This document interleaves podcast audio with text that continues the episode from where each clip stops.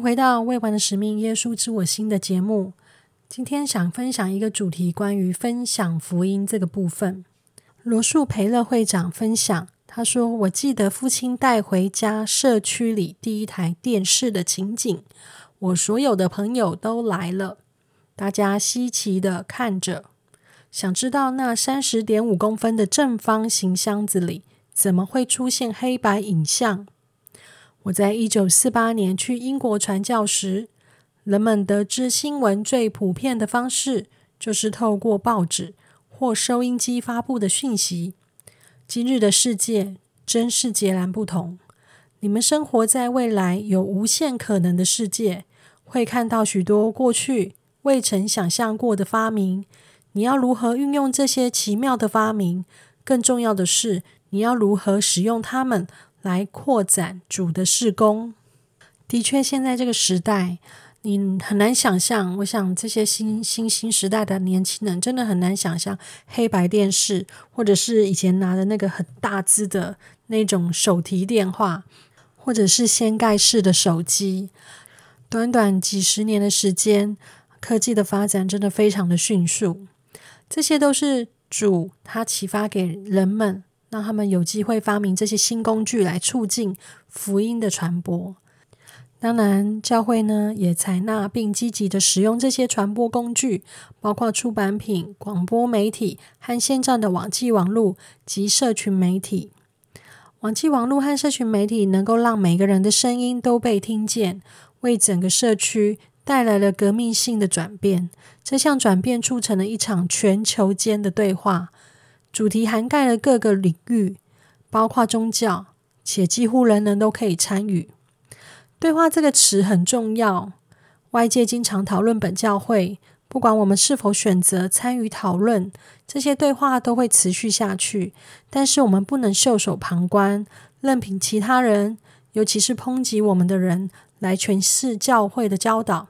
虽然有些对话会有成千上万甚至数百万人参与。但大多数情况的参与人数都比这少很多。不过，所有的对话都会对参与讨论的人产生影响。人们透过一次又一次的对话，逐渐形成了对教会的观感。你们都知道，耶稣基督后期圣徒教会的成员不断受到提醒，也被鼓励要经常与他人分享福音。教会一直致力于用。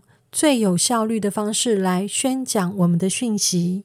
罗斯培勒会长也谈到，他说：“你们大多数人都已经知道，有很多方法可以把你知道是真实的事分享给其他人。你可以从教会或其他适当的网站上下载影片，然后与朋友分享。你也可以在有关教会的贴文下方留言，并针对贴文的内容是否正确发表你的看法。”当然，你和全体教会成员都需要先了解福音的基础、基本原则。另外，有些人则在 YouTube 或其他受欢迎的影片分享网站上记录并张贴他们对福音复兴、摩尔门经的教导及其他福音主题的见证。你也可以用这种方式将你的故事告诉那些不是教会成员的人，用世人可以了解的故事和字句。诚实且真诚地说出福音对你的生活所带来的影响，以及它如何帮助你克服自身的软弱和挑战，并帮助你确立价值观。你的观众可能只有少数人，但数以千计的故事累积起来，就能发挥聚沙成塔的效果。这集结而成的努力所换取的成果，绝对是值得的。看到这些文章的内容，我就想到我自己一开始在做这个 podcast 的时候，其实一开始我只是想要尝试看看学习一些新的事情。可是当我开始在做，当我在研读这些内容，然后也试着分享我个人的经验跟我的见证的时候，我发现一件事情，就是我好像可以透过这种方式来分享福音。我的工作还有我的生活，其实都在教会当中。我很少有一些不是教会成员的朋友，我常常在想，我怎么样可以分享福音？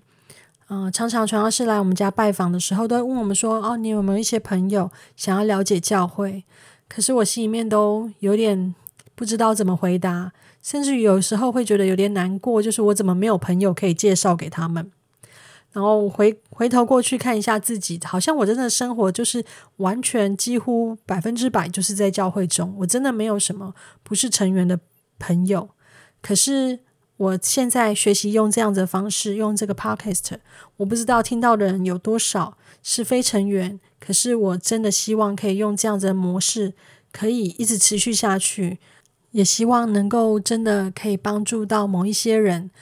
当然，最重要的就是这件事情，其实已经帮助我自己学习当一个分享福音的传教士。这种感觉好像似乎就已经弥补了一点点我没有在年轻的时候去当一个全部时间传教士的那种感觉，似乎好像弥补了一些些小小遗憾。但是分享福音呢，不是只是在年轻的时候，我想这个是随时随地都能做的。其实，在我年纪很大的时候，我也都能够继续做这些事情。啊，用各种不同的方法去分享这个福音，让每一个人都可以感受到这个福音所带来的快乐。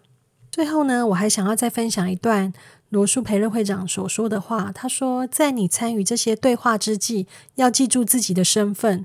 你是一位后期圣徒，你无需与他人争执或辩说我们的信仰，也不用急于辩护或显得好战。我们的立场是坚定的，教会是真实的。我们需要。”与人对话，就像与同在一个房间里的朋友对谈，总是要借着圣灵的提示来指引我们，并且常常记起主耶稣基督的赎罪，那会提醒我们天父的儿女是多么的宝贵。现在我们真的有很多很有力的工具，可以帮助我们把讯息传播到全球世界各地去。我想，我们真的需要好好利用这些协助神的事工。推动神的施工，而不只是利用这些很好用的工具，嗯，做很多的休闲，或者是做很多的娱乐而已。